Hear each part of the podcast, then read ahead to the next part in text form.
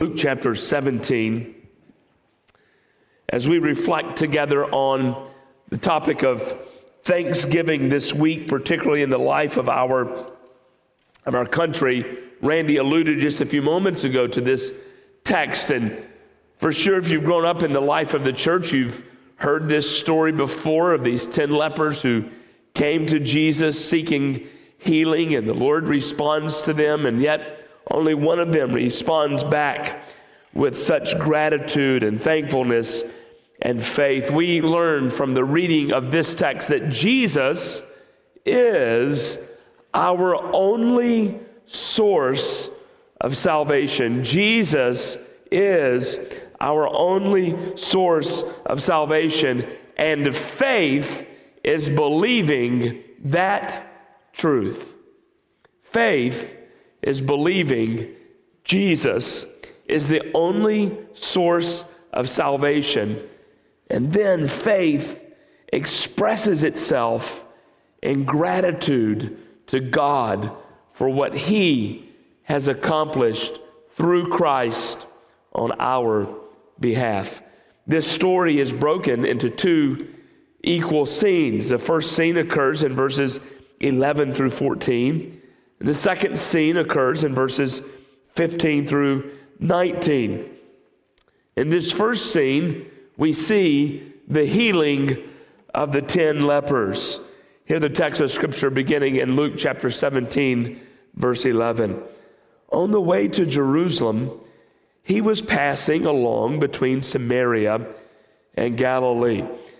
It seems as though Jesus is in some area that would be a point in which a source of contention would have taken place in the life of ancient Israel. This border between Galilee and Samaria. Galilee was in the northern part of Israel. Jesus is making his way down south to Jerusalem. Of course, you know the text of Scripture. He's headed to Jerusalem for a purpose, is he not? He's headed to Jerusalem for the purpose of giving his life as an atonement for the sins of the world. As Jesus is making his way toward Jerusalem, he enters this, this area of contention. He enters this area where these two groups of people, the Jews and the Samaritans, don't quite get along. There are two ethnicities, and there's quite a bit of hatred and animosity toward one another. So it's interesting that Jesus, in this narrative, is at this place. He's at a place of contention. And as he entered the village, we don't know what village this is, it's an unnamed village. As he enters this village, he is met by 10 men who have a skin disease. He's met by 10 lepers. But notice these lepers. How do they stand in relationship to Christ? Look what the text says. They stand at a distance. Here, these 10 lepers are 10 people who have already been ostracized by their culture. They're not 10 people who are celebrated. They're not 10 people that you invite to your Thanksgiving feast on Thursday. They're not 10 people that you would even care to invite to join you for church. There are 10 people in every measurable way that you desire to remain as far away from you as possible. You notice what the text says. They stood at a distance. Record that phrase in your mind, and we'll return to it in a moment. In verse 13, they lifted up their voices and cried out. Jesus, Master, have compassion, have mercy on us. And when he saw them, he said to them, Go and show yourselves to the priest. And as they went, notice what the text says, they were cleansed. Jesus, yet again, in a narrative in the Gospels, is not so much telling us he is God, he is showing us he is God. In fact, the entire narrative is constructed in such a way that the narrative itself points to us this eternal truth that Jesus is indeed God. We see this unfold in this first scene through this cleansing in a couple of ways. Number one, notice to whom notice to whom these 10 lepers present themselves. They present themselves interestingly to Jesus. Now you've read your Old Testaments, particularly the book of Leviticus, who in ancient Israel bore the responsibility as it concerned lepers. Who made the declaration that they were lepers in the first place? Who made the declaration that the lepers were cleansed? The priest. But it's not the priest to whom these men present themselves. They present themselves to Christ. They know there is something about the very character of Christ that He and He alone can provide a source of cleansing. But notice their cry. Their cry is a plea for mercy. a cry for mercy, folks, this is going to be a challenging presentation.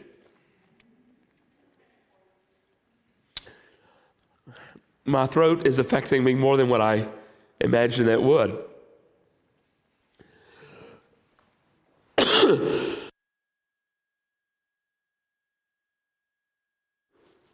okay, we're going to make it through, okay? You hang with me. Their cry was a cry for mercy. A cry for mercy is a plea to someone that is superior than you. For example, there would be no need for you to come to me and ask me for mercy. I can't extend it to you. But there very well could be a reason for one of my children to come to me and ask for mercy. There could be a reason for either you or me to make a cry for mercy. For example, to the police officer who pulls you over for speeding. In fact, I've got a staple cry for mercy for one of those if you wish. But why? Why am I making a plea to that person? You know, that person is a superior. We see from this text of Scripture the superiority of Christ through the cry of mercy for the lepers. They understand their state, they understand who they are, and they understand who Jesus is. Their aim, their cry for mercy is directed toward the right source Jesus. And notice how they address him Jesus. They understand him to be the Lord. They address him as, as master. They understand there's something unique about him. This word master in the context of the New Testament, by and large, is used by the disciples of Christ toward Jesus. The disciples understood the very character and nature of Jesus. But here, these lepers, these people disconnected from Christ, these unbelievers, they make a plea to Jesus for mercy. They want his hand of compassion. And notice what the text says at the very end of verse 14. Jesus did what? He cleansed them. But notice how the cleansing takes place. The cleansing takes place after they respond in obedience to Jesus. Uh, they say, Hey, Lord, have pity on us, have mercy on us, help us out here. And what does Jesus say? Go show yourself to the priest. Now, you might could have imagined the conversation at least taking place in their heads. I didn't go to the priest. I came to you, Jesus. If I wanted help from the priest, I would have, I would have gone to the priest. Maybe perhaps the lepers are even thinking, I've gone to the priest a hundred times. I've made plenty cries for mercy. We've come to you, Jesus. But notice what the text indicates. Jesus says, Go show yourself to the priest.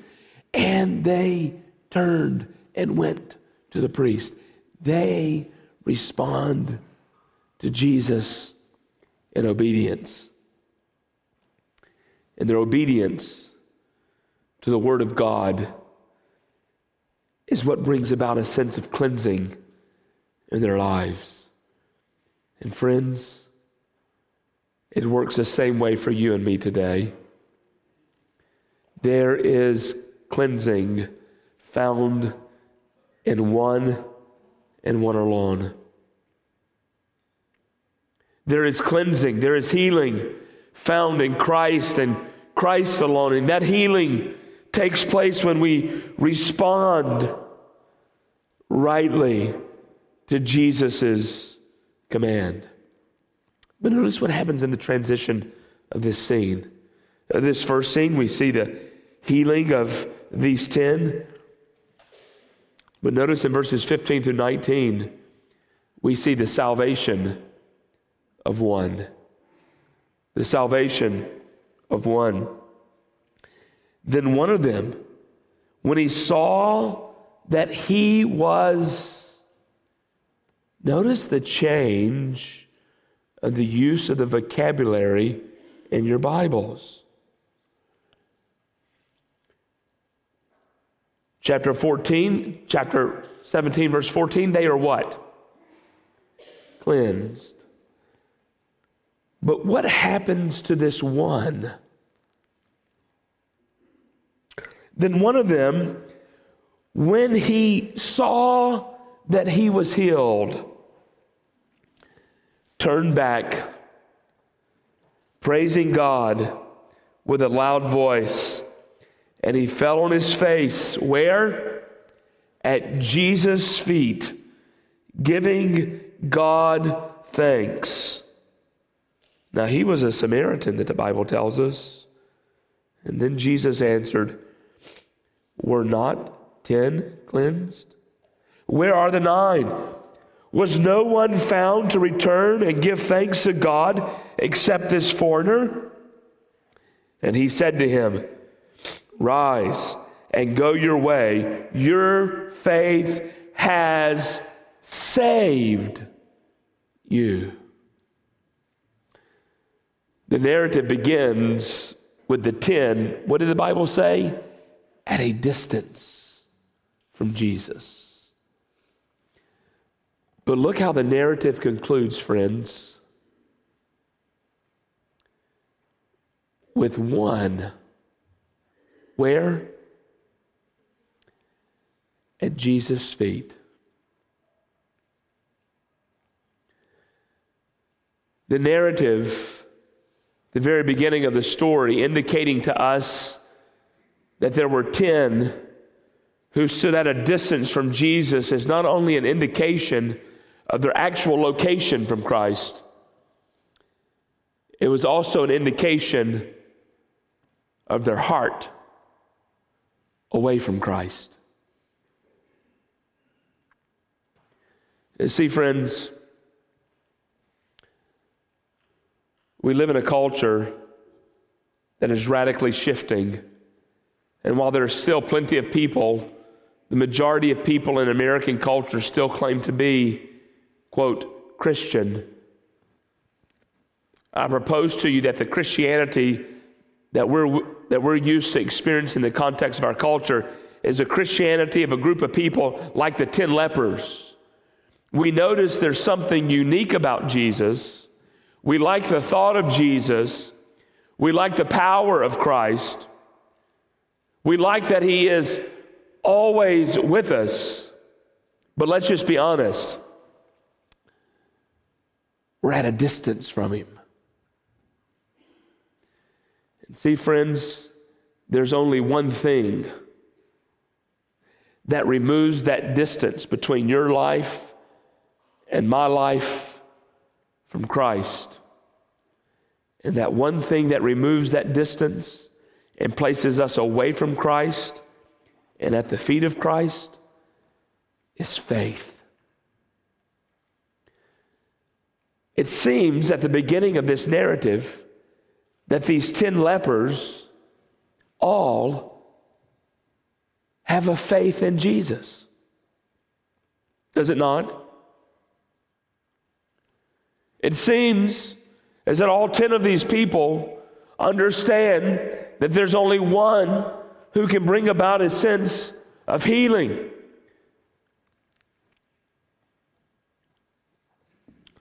But as the narrative progresses, there's only one that exercises true faith in Jesus. And what is true faith in Jesus? believing that Christ and Christ alone is the only source of salvation. How do we know this man was saved? Because of the language of the text. Look again at the very end of the, of the story in verse 19. The majority of our passages of Scripture says, Rise and go your way. Your faith has made you well. The Bible uses a well known uh, Greek word here, sozo, that means salvation, eternal salvation. Salvation that comes about through faith in Christ. This is the word that is used here in this text of Scripture. Jesus says to this one who has returned to express his faith, to communicate his faith, Jesus says to him, Rise and go your way. Your faith has saved you. Friends, there is only one thing that places you and me in a right position with Christ. There's only one thing that moves us from a distance from Christ that brings us close to Christ at his feet. It's faith. But notice how this text expresses to us faith's evidence. This is the struggle, for example, in the book of James, between faith and works. Some would read this narrative and the narrative in the book of James and conclude that actually what saves us is our works.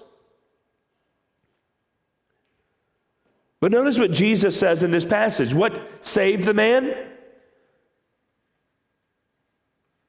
his faith. But notice how faith always evidences itself.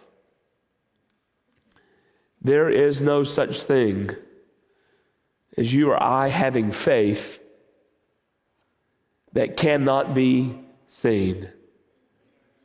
If we have faith in God, that faith in God will be communicated to those around us. How does this man evidence his faith?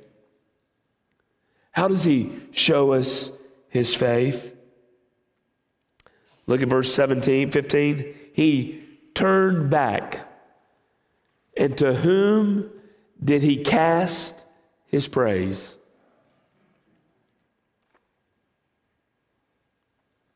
What's the Bible say? God. Who provided healing for him? Who provided salvation for him? Jesus. To whom did he direct his praise? God. Why? Because we understand that the narrative of the text of Scripture is that there is only one who provides salvation for you and me, and it's God. God is the one that provided salvation for the nation of Israel as they stood at the precipice of the Red Sea with the Egyptians behind them and the sea in front of them, and God split the Red Sea and saved them. God is the one that looked on my state of sin and on your state of sin and on the state of the sin of the world. And God has shown mercy to you and to me. How? By sending us his son, Jesus. And as we reflect, as brothers and sisters in Christ, upon this Thanksgiving week, the greatest thing that we all have to be thankful for is that God and God alone has provided salvation. There's no other. There's no greater gift. In fact, we might be prone to read this text of Scripture and think, look how marvelous. Here's a Samaritan and nine, more than likely, Jewish people. They, they were lepers, they were ostracized from culture and from society, and, and now they've been cleansed. And so we might think that the greatest thing in this story is that these people have received physical healing. Look how wonderful it is now. They don't have to be ostracized. A justice has, has, been, has been carried out. These, these people can now go back into culture. And isn't this a great thing? Look how, look how marvelous this is.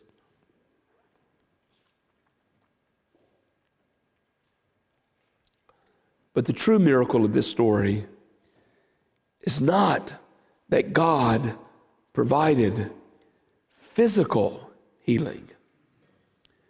The true miracle of this story, friends, is that God, through Christ, provided spiritual healing. And you might be tempted today to think that your greatest struggle in life has something to do with your experience in life. Perhaps for whatever reason, in your context, in your workforce, you're ostracized. Perhaps you don't think your boss likes you because of your, of your sex or your ethnicity. Per, perhaps you, you, you find yourself ostracized in, in the community that you live in because you don't dress the same way that your neighbors do.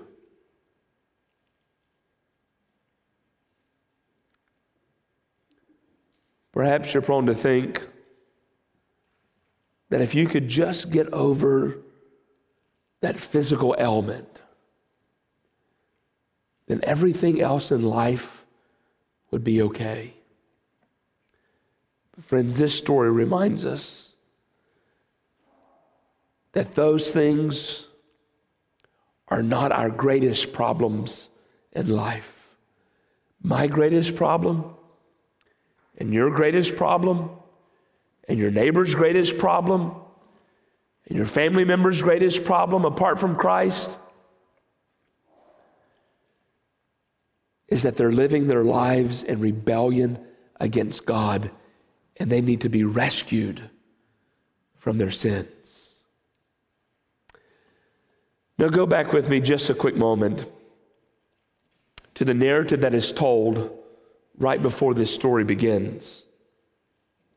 Chapter 17, verses 7 through 10.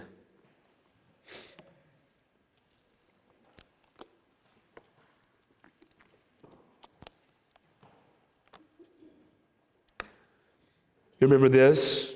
Jesus says, Well, one of you who has a servant plowing or keeping sheep, say to him when he has come back from the field, Come at once and recline at my table. Well, that's absurd. No. You would never say that to the slave. Rather, verse 8, you would say to the slave, Prepare supper for me and dress properly and serve me while I eat and drink. And afterward, you will eat and drink. Yes, that's the right response. Verse 9 Does he thank the servant because he did what was commanded?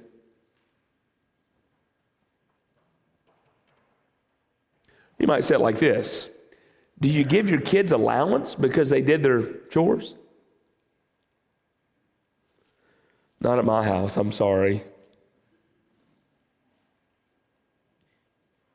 Look at verse 10. So you also, when you have done all that you were commanded, say, We are unworthy servants. We have only done what is our duty. And then Jesus gives us a story.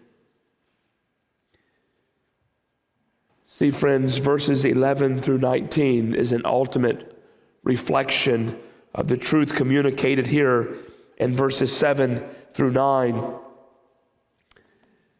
Gratitude is owed to the Master alone.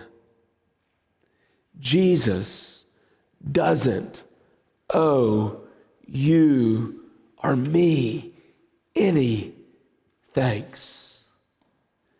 We, like this one leper, completely, totally owe him all. Have you given all to Christ today?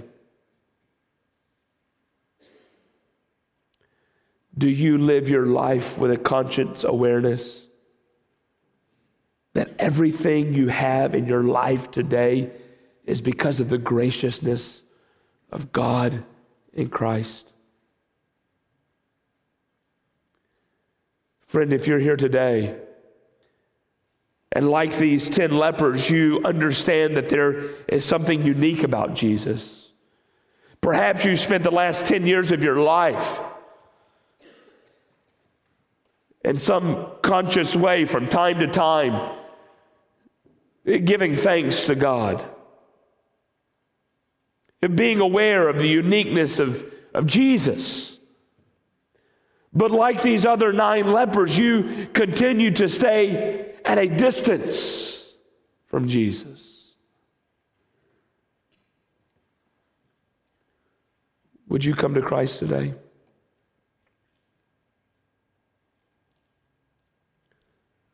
Would you? Would you? Would we fall at Jesus' feet today? Would you pray with me? Lord, we thank you for what you, Jesus, have accomplished on our behalf in granting to us hope, mercy, salvation. God, we confess that at too many times in our lives, we're like the nine lepers.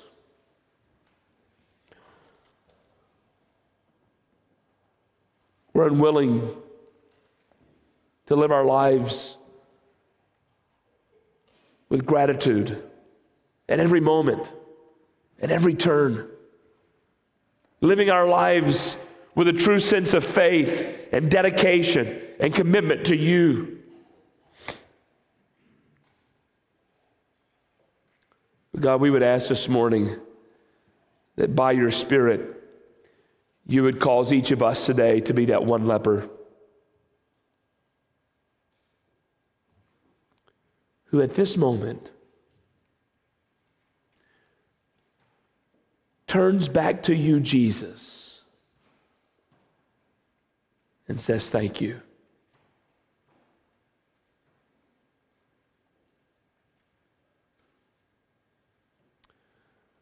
Do you need to return to Christ today, friend? Would you take a few moments where you're seated? Reflect on the preaching of God's word.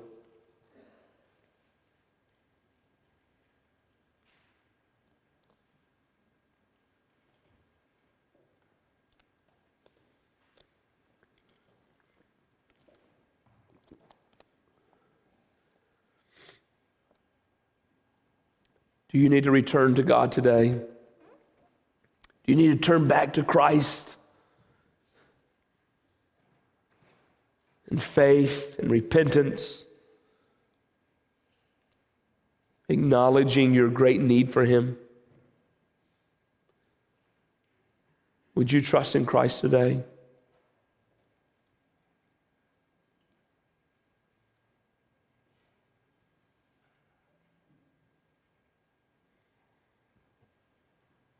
For those of us who have trusted in Christ.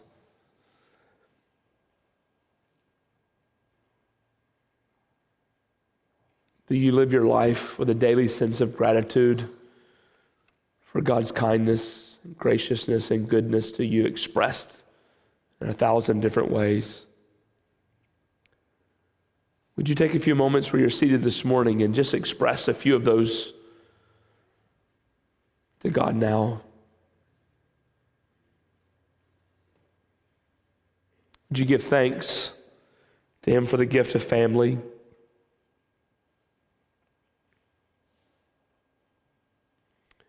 Would you thank Him for life?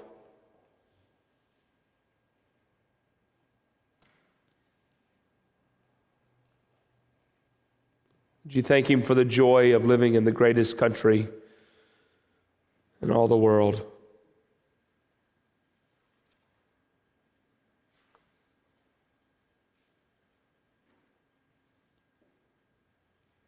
Would you give him thanks for salvation?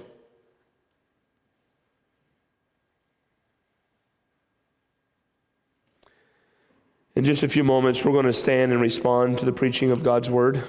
Friend, if you're here today and you have questions about what it means to trust in Christ, myself and Pastor Travis will be standing down front. We would be glad to share with you how you can trust in Christ, how you can believe.